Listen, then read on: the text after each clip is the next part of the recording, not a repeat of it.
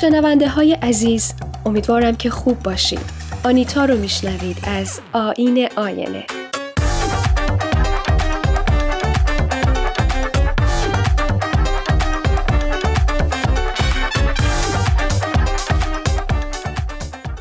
موضوع قسمت سی و آین آینه ازدواجه.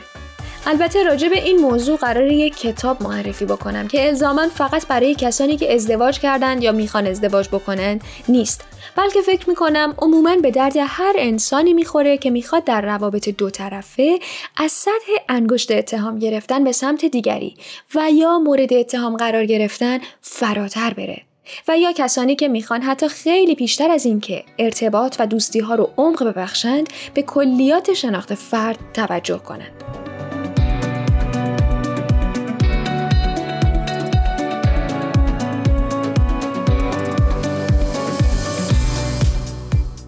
ازدواج یا داشتن یک شریک عاطفی و روحی از مهمترین تصمیم که هر انسانی در زندگی بهش فکر می‌کنه و حتی ممکنه تمام برنامه زندگیش رو بر اساس اون تنظیم بکنه.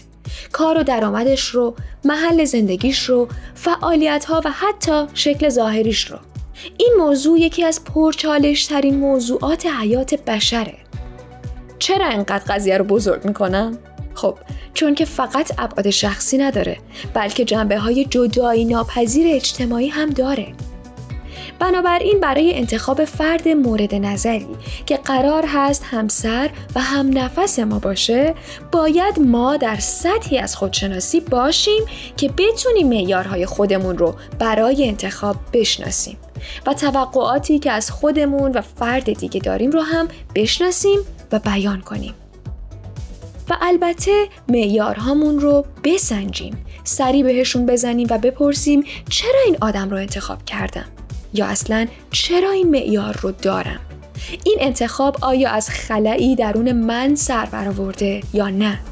آیا از کدوم خلع به سمت این انتخاب کشیده شدم؟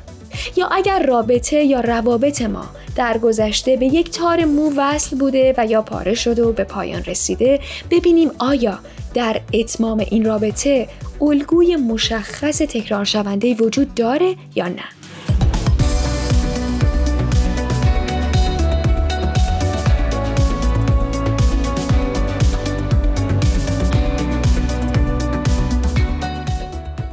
کتابی که فکر کردم در این زمینه می‌تونه آگاهی بخش باشه اسمش هست شناخت اختلالات شخصیت قبل و بعد از ازدواج نوشته براد جانسون و کلی موری این کتاب کمک می‌کنه تا ما این بازنگری به معیارها رو انجام بدیم و بر قوه تشخیص برخی از اختلالات کار می‌کنه و با مثالهایی نشون میده زندگی کردن با یک فردی که دچار اختلال شخصیتی و هویتی هست چه شکلیه.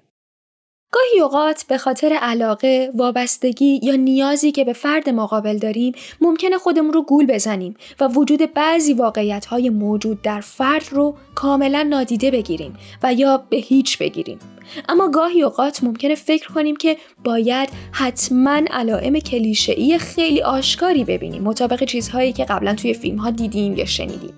مثلا ما لیلی و مجنون و رومئو و جولیت رو شنیدیم اینجا فقط قصد دارم به کمک کتاب از یک زاویه دیگه ای به این داستان ها نگاه بکنم.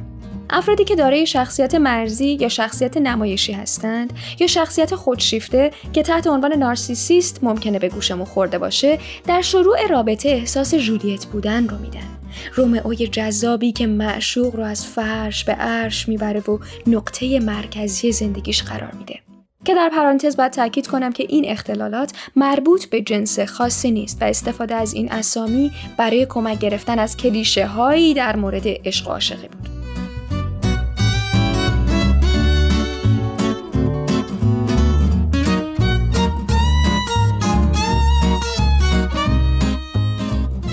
حالا که مفصل راجع به کتاب توضیح دادم یک قسمتی از اون رو می‌خوام براتون بخونم داستان کاملا آشنا و رایج است. دختر پسر مورد علاقهش را می‌بیند و یا برعکس پسر با دختری رابطه برقرار می کند.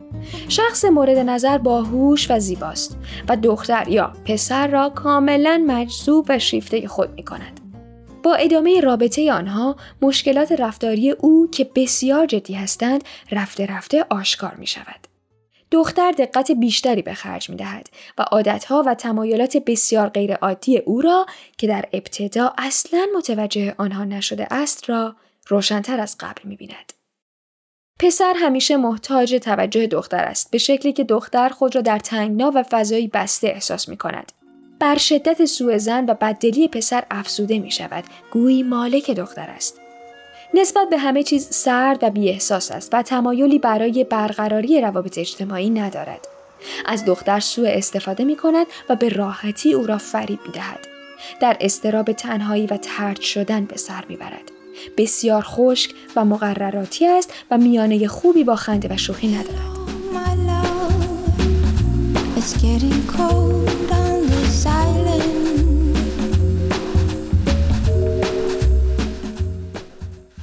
اگر این داستان به نظر شما آشناست؟ اگر خود را درگیر چنین رابطه ای می‌بینید یعنی رفتارهای هر روزه محبوب شما که خود او فکر می کند کاملا عادی هستند اکثر مواقع باعث ناراحتی شما می شود در نتیجه ممکن است خود را گرفتار رابطه با فردی کرده باشید که اختلال شخصیتی دارد. حیرت می کنید از اینکه چه چیزی در شما یا چنین اشخاصی باعث شده رابطه با آنها باز هم در زندگی شما ادامه پیدا کند و یا حتی بیشتر شود. ویژگی های رفتاری آنها تقریبا در همه مواقع عجیب و غیرعادی است. نیاز بسیار زیادی به توجه دیگران دارند. اگر عشقی حقیقی و پایدار در میان باشد، در نشان دادن آن سرسخت و گزنده رفتار می کند. همیشه پیشنهاد ما به شما این خواهد بود که افراد با اختلالات شخصیتی را سریعا شناسایی کرده و هرگز آنهایی که مستعد این رفتارهای غیرعادی هستند به عنوان همسر خود انتخاب نکنید. به امید اینکه دوباره با شما باشیم. خدا نگهدار.